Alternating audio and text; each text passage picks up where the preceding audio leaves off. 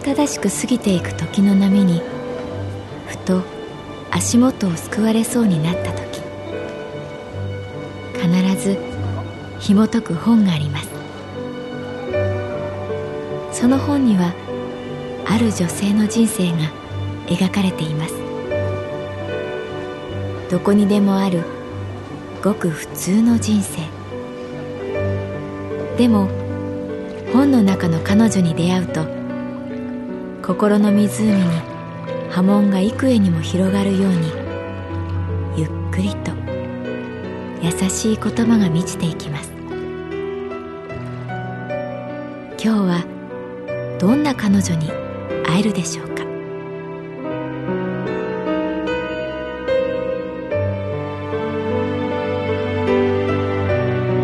サウンドライブラリー。世界に一つだけの本。朗読は私木村多江がお送りいたします。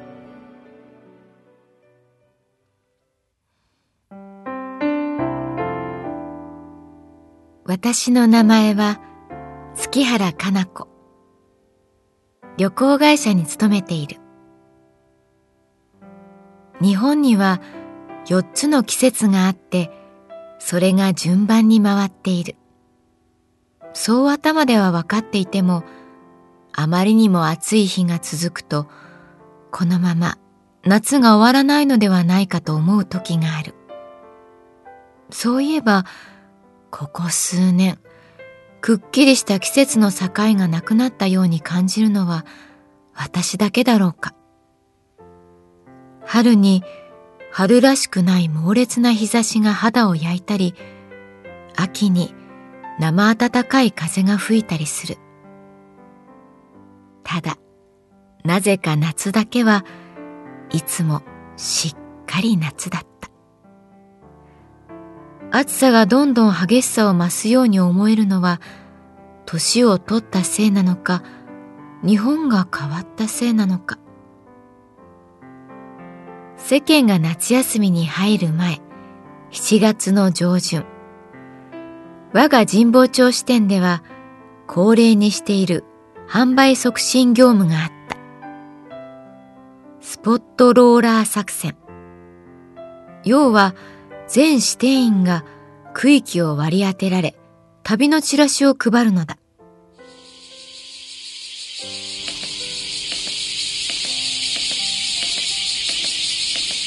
セミの声に背中を押され知らない住宅地を回る。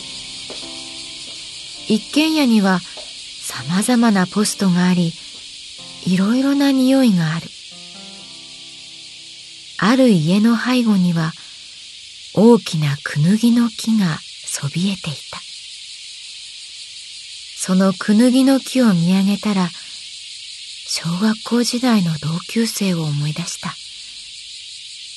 和子ちゃん。彼女の家の隣には、やはり大きなクヌギの木が立っていた。和子ちゃんは転校生で、確か、その家におばあさんと二人で暮らしていたような気がする。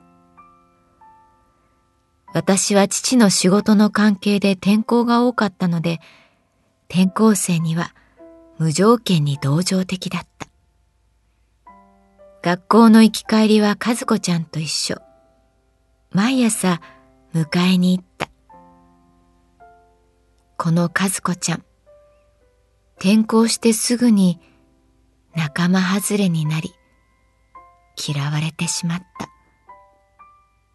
その原因、それは彼女が嘘つきだったから。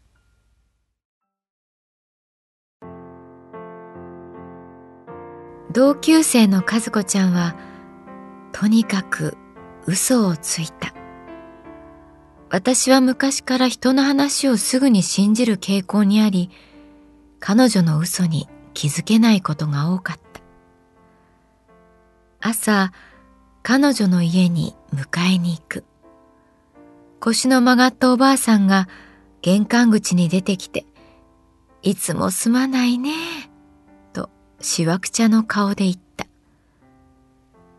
学校まで歩く間、和子ちゃんは必ず私を驚かすようなことを言う。ねえねえ、かなちゃん。私ね、火星の石を持ってるんだよ。えー、本当？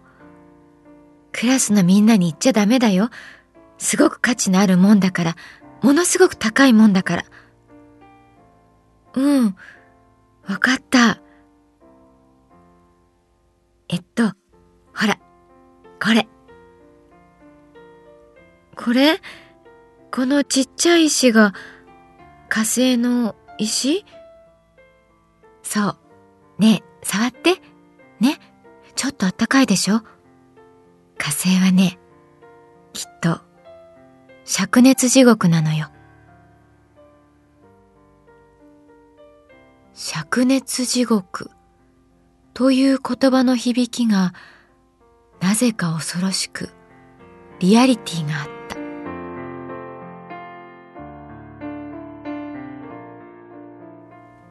でも翌日の体育の時、クラスの他の子たちがこんな風に話しているのを耳にした。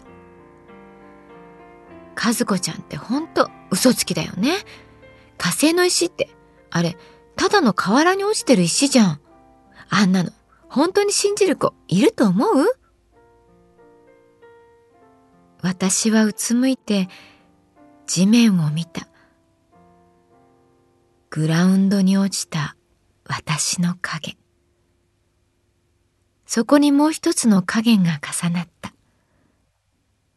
和子ちゃんだった。ねえねえ、かなちゃん。ここだけの話だよ。ゆうべね、私の部屋に宇宙人が来てね、私の大事にしてた熊のぬいぐるみを持ってってしまったの。きっとね、火星の石を私が持ってるのが気に入らなかったんだね。吸い込まれそうな澄んだ瞳で、彼女は私を見た。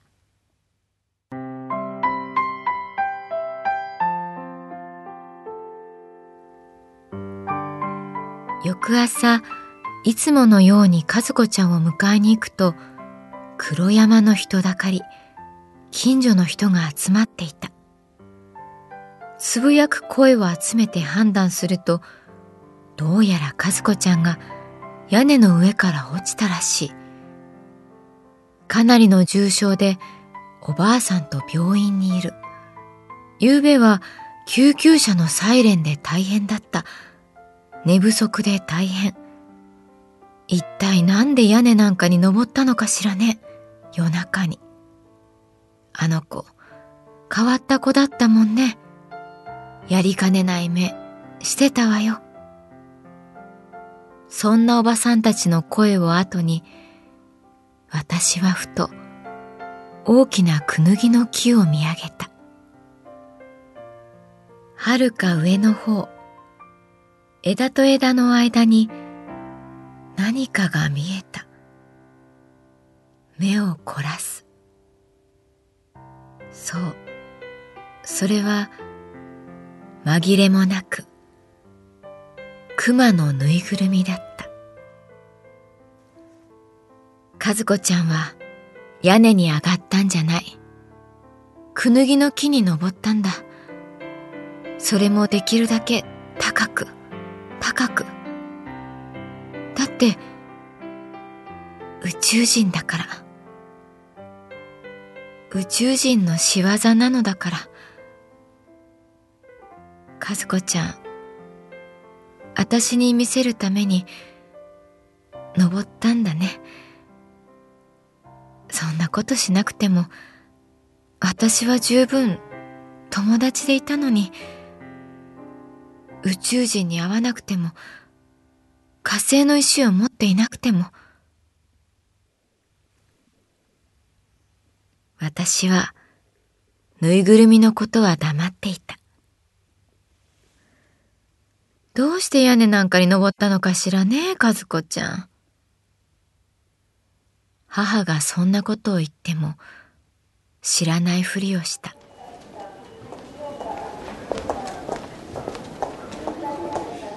一度だけ病院に見舞いに行った。誰にも言わず一人で行った。病院は病院の匂いがした。看護師さんに名前を告げ部屋を訪ねる。和子ちゃんは3階の一番奥の8人部屋にいた。頭に包帯を巻いた和子ちゃんはぼんやりテレビを見ていた。ねえねえかなちゃん。私を見ると彼女はにっこり笑って「ここだけの話あの夜ね宇宙人がね」そこでなぜか私は大きな声を出してしまった。もういいよその時の和子ちゃんの顔は忘れられない。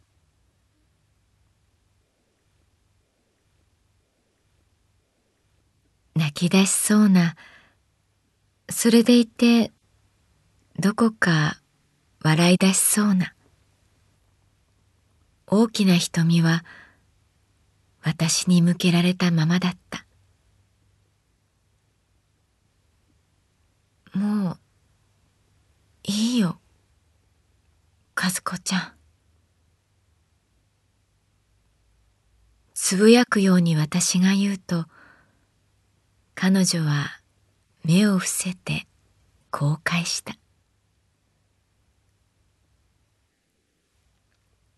来てくれてありがとう。お見舞い来てくれたの、かなちゃんだけだよ。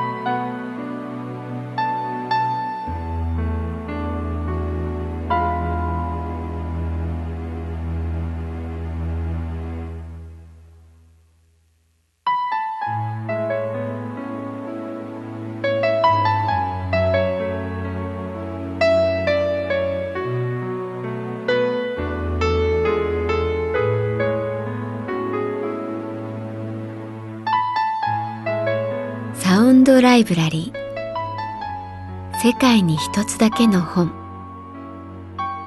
作北坂雅人。演出広島聡。朗読は私木村多江でお送りいたしました。